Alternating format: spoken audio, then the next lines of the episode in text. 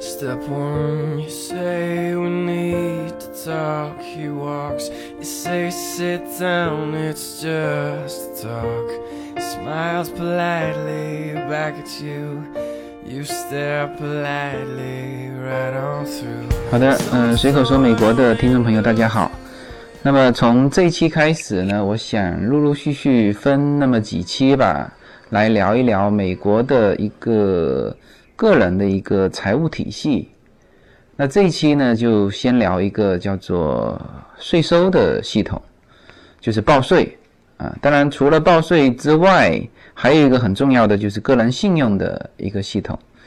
那这几个系统呢，会环环相扣啊。其实还不是说税收的环环相扣，税收这里面就已经是环环相扣，但是税收和个人信用和其他的又是环环相扣，构成了一个呃美国社会个人的一个非常完整的一个财务的一个系统。那这种系统呢，会会是很透明的，也就是说，呃，都能查得到。就是别人在了解你这个人的时候，他都能查得到啊。就有了这个财税体系之之后呢，啊，你在美国社会才算是一个完整的美国人，或者说完整的人吧。也就是说，有很多不完整的人，也有很多，呃，特别是华人。我前一阵子去买车，呃，就是。到了一个车行嘛，因为我们第一部车是直接就是一次性付款买的，那当时对美国也不是很了解，那那现在呢再买车那肯定是要去贷款。这个卖车的人呢就就有跟我聊起来，他说：“哎呀，好多华人啊，不是好多中国人，呃，过来买车都是一次性付款啊。其实一个呢，一方面呢，他们其实是很不喜欢的。”那至于为什么不喜欢，我想到时候再找一期来聊吧。因为你要知道，在美国其实是很很很物质的，就是不是说他观念上不喜欢你这个摆阔哈一次性，他其实是有很多的利益在这里面，导致了他其实真的是不喜欢你一次性付款，因为你一次性付款，你你你银行就赚不到利息了嘛，就是。那另外，我回到报税这边说，就是你一次性付款的话，其实中国人很多一次性付款是规避掉一个什么呢？规避掉一个就是这个财税体系。你他一次性付款啊，甚至钱是从别人那边转过来的啊，甚至车子呃不是用他的名字啊，就像买房子一样。那这些都是都是这边华人规避这种交税的一种。一种表现了，所以这一部分人，嗯，当然接待我的也是一个华人，好像是不是台湾人就香港人，应该是台湾人，呃，他就很不耻这种这种这种人，呃，他形容起来这种一次性付款买房买车的，不是说他们没钱啊，他们他们有钱啊，他形容这种这些人呢都是。整天蹲在这个中国餐厅的后厨，啊，整天拿切菜刀，这个这个，甚至说身上都是砧板的味道的，啊，他他是这样形容。然后他说了一句，他说这些人，那你就整天你就待在局限在自己那个小小的一口井下面了，因为你你走不出来嘛，你看不到这个这个社会的。世界之大嘛，那他当然他是这么形容的，那我也比较理解他为什么这么形容啊。这个形容的你说过分吗？其实也也真的不过分。你在美国如果没有自己的这个财务系统，你真的是叫做叫做什么？这个半民事行为人。那这一点呢，就是跟中国还是有比较大的不同。国内呢，其实有钱就好嘛，他就是。也不，就是没有建立一个比较完整的个人税收系统，就是企业税收系统现在国家倒是建立起来，但是个人税收系统没有。你说哪里有有有像美国这样子，每年每个家庭去报税的，就个人去交他的所得税的，没有嘛？那就算是，比就有很多误区嘛。比如说，那些非法收入，呃，那些灰色收入就不用说了哈。那比如说我们我们说中国股市现在很热啊，大家都炒股，很多人就认为说，呃，我炒股赚了的钱，那这个已经交过那个印花税了哈，还有各种税收，就认为这个是已经是交过税的钱，其实不对，你的个人所得税还没交呢，你在股市里每年赚的钱。你要交了个人所得税，这些钱才是真正法律意义上洗白的了的钱。那比如说你像在美国，那就是这样子啊，你每年就要报这个你的股票的收入啊。当然，它它有一个很完整的体系，就是可以让你冲底的。比如说啊，那我我之前亏了怎么办？那亏了呢？你在年度内你可以对底的呀，对吧？有亏有赚，那最后实赚多少？啊，那还要再加上你其他的收入，扣除你其他的费用，最后形成你一个完整的个人的这种税收体系啊，最后算出你要向社会、要向国家、要向这个地区要交多少税啊，这才是一个完整的。那当然，我们国内好像也有一个，就是个人年收入超过十八万的要报税，那这个是报备而已了，就是他先报备在这里，但是。现在都还没开始征税，所以说这这是嗯两个不同的一个税收体系，那也蛮有意思的。所以说今天呢就跟大家聊一聊啊这个环环相扣的美国的税收系统。首先呢还是把中国拉进来做个对比吧。呃，中国呢很多税是看不见的。就是它其实都都是加在商品里面，当然企业这方面它税还是比较清楚，呃的企业就已经在那边唠唠叨叨啊，中就是现代的这个中国万万岁，啊，那其实跟美国的税收比起来也也不会过分啊，美国的税其实不会轻的，呃，对企业来说也是，而且美国就是对个人来说。它的税收也是相当重的，我这回头讲下去大家就知道了。那么中国呢是价内税，就是他把所有的税啊都打到商品里面。比如说你出去买一个牙膏十块钱，那其实这里面是含了税的。那美国的所有的商品是价外税，也就是说出去买一个牙膏啊，这个八块五啊，然后呢你在买单的时候。他会给你加上一块五的税收，那这个税收还会给你写的很清楚啊。这个税收有什么一一块是联邦税啊，一一块是地方税啊，这个三毛是联邦税，两毛又是什么七七八八的税，还给你写的很清楚，就每每一个那个小条子上都有写。那这个就是美国人呢一看就比较清楚嘛，那反正他就是就是这样子的，那这样子也比较透明，所以说。当时沃尔玛刚刚到中国开店的时候，他也是沿袭了这一套，啊，他就觉得你中国怎么能够说把税收加在商品里面呢？这不是不透明吗？是吧？那你这样子，我到底交了多少税？那不是这这里面有有有有政府有猫腻吗？好，我要美国的这一套什么呢？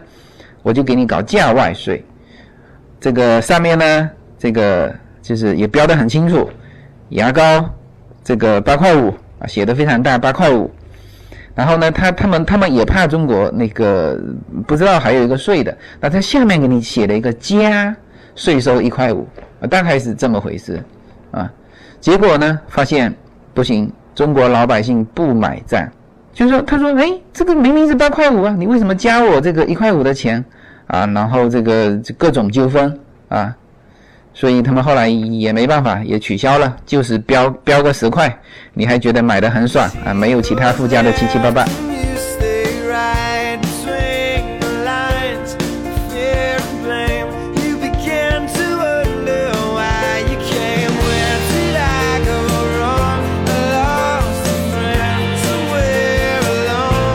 所以说，首先说一下美国，它是。所有的商品，所有的行为啊，就是你所有的这个生意交往，那税是就像企业那个税收一样，增值税和这个其他的税收一样，是是额外拉出来的。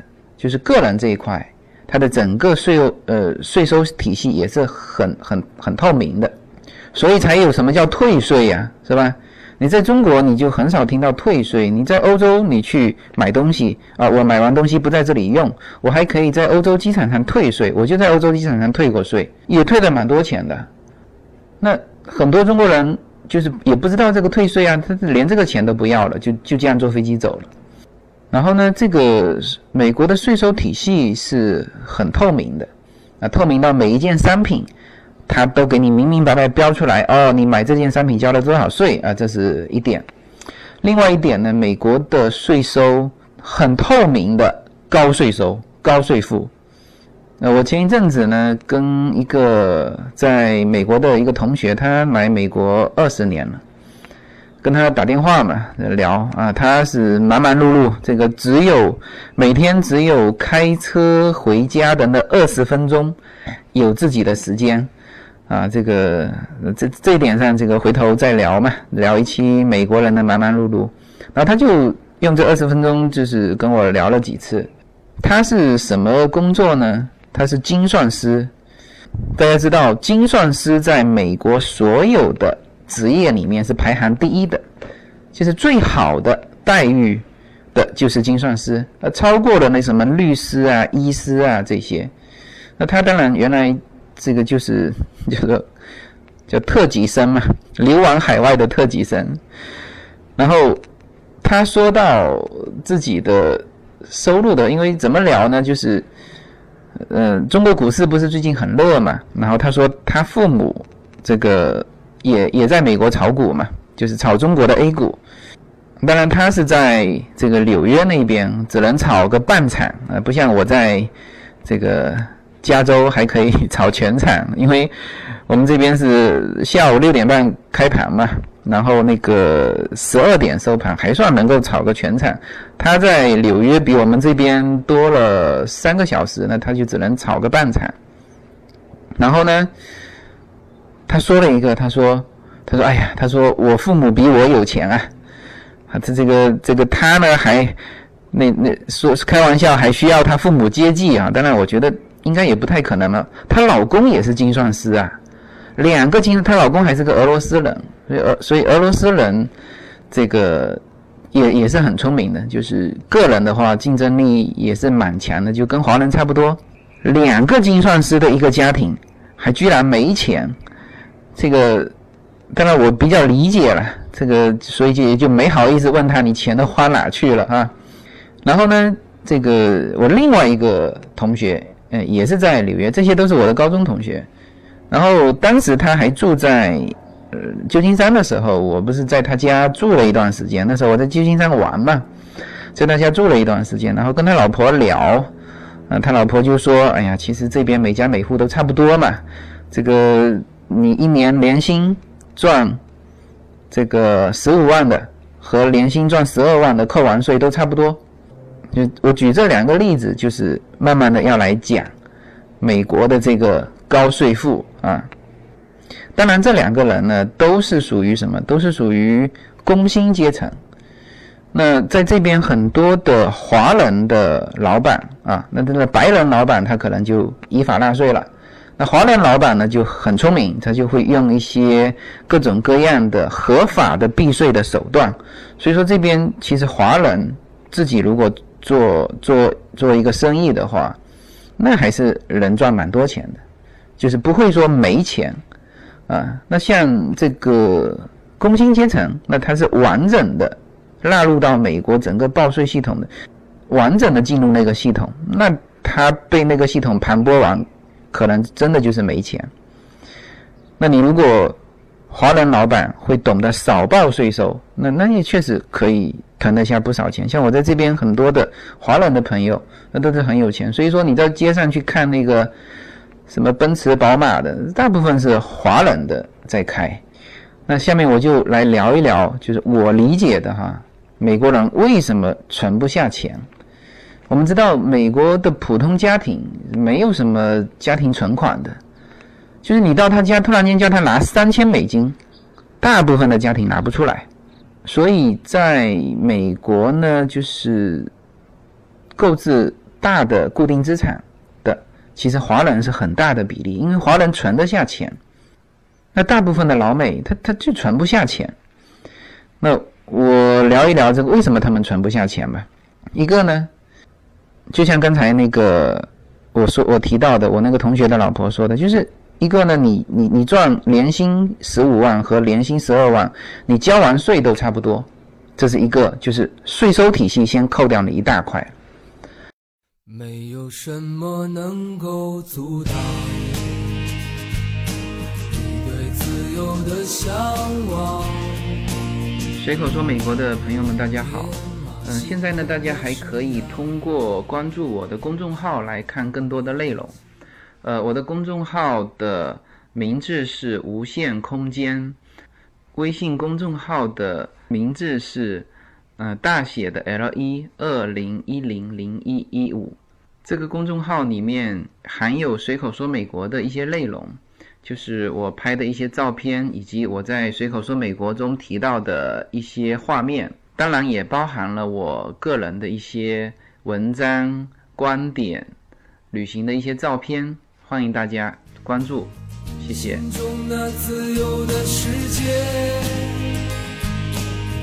如此的清澈高远。这个税收体系呢，大概是什么样子呢？呃，我就举个比方吧，打个比方，比如说十五万，十五万呢，这个十五，你如果报税报十五万的话，哈，那你要，当然这里面有一些呃税前的抵扣啊什么的，我就举个比方嘛，呃，比如说抵扣掉报税报十万，报税报十万要交多少税呢？首先第一笔就是涉安税。在我这边，加州这边是百分之十五，那就直接一万五的税收就就要交着交掉了。然后还有呢，十万扣除掉这个，比如说像我家四口之家两万块钱的抵扣额，剩下八万块钱再交个百分之十五的个人所得税。那它其实都是按照家庭统计的嘛，就家庭个人所得税。这里面八万十五，一万二。一万五、一万二、两万七的税，这就扣掉了，这个是蛮高的。所以说，大部分的他们就是说，你七七八八扣一下，你反正大概百分之三十吧，就你的个人所得税大概就是直接就是百分之三十。那这个相类比中国的企业也差不多啊，企业现在有的高新技术凭个高新技术，有的就只要十几啊，十五还是这个就是你如果。你如果要要存钱啊，那就是说税收上会给你增掉一大块，那我还不如拿去花钱。对了，所以美国人很多他就是基于有这么一套体系，他就非常肯花钱。他花钱的部分是可以抵税的，比如说买车啊，买车呢就是至少我知道就是利息的这个部分是可以抵税的，就是你你消费了嘛。买房子也一样，所以说在美国买房买车，它都是都是贷款，那贷款完它还可以累积信用嘛，所以它就进入到这个系统之后呢，它就是变成是赚多少花多少，它的整个的税税收体系啊，构架起来的这个税收体系会让你每个人都是聪明的嘛，每个人都会在想，哎，我怎么怎么少交税，怎么怎么划算嘛。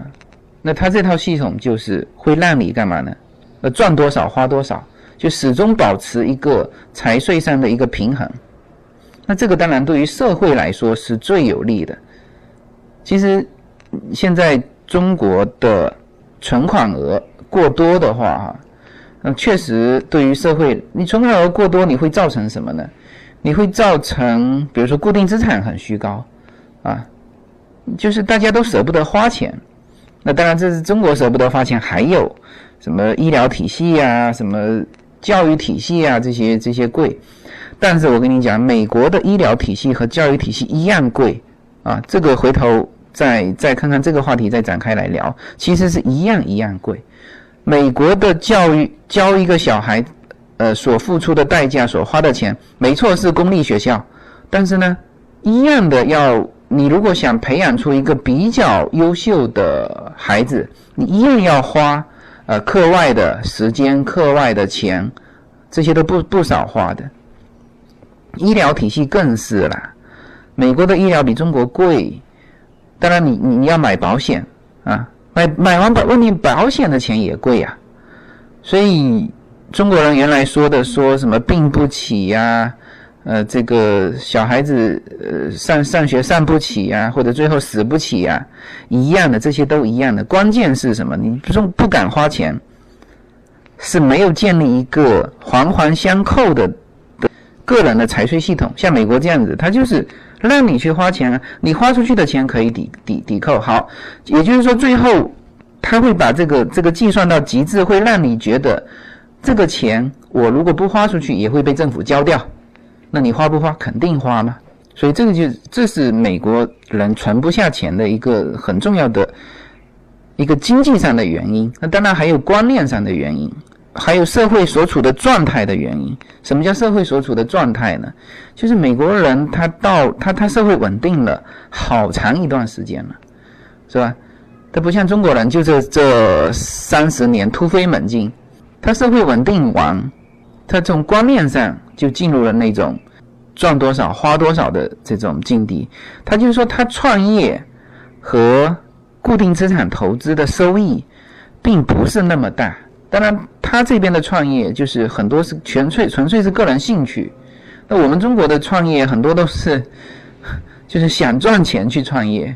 但是事实上，你想赚钱去创业，这个就就很累了嘛。我我我曾经就跟一些嗯创业的年轻人就有有聊过这个话题，就是说创业实际上是要花钱的。你不是说哦，我走走投无路、山穷水尽的时候，我去打工都赚不到钱的时候，我去创业就能赚大钱，那这个肯定不对。所以在美国的创业，他都是为了兴趣去创业。还有就是美国的这个投资收益不像中国这么高。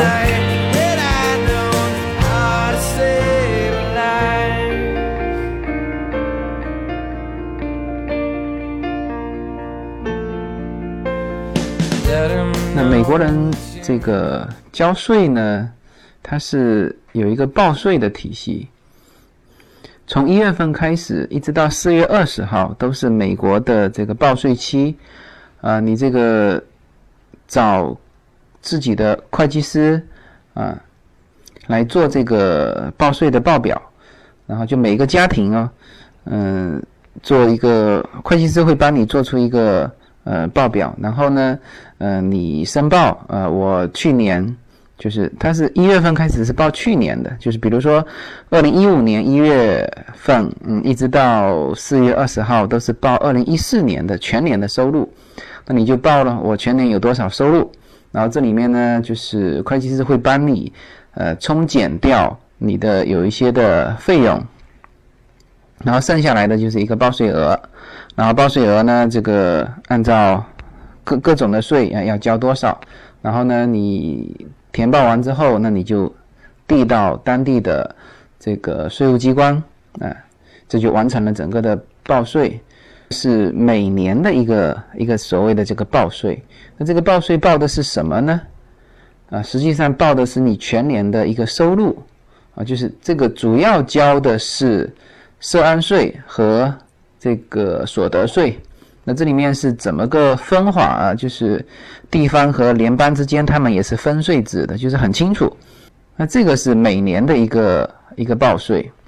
那这里面包括什么呢？包括你的工资的收入啊，比如说你是工薪阶层，那你就报工资收入。那如果你是做企业的，那你也得报啊。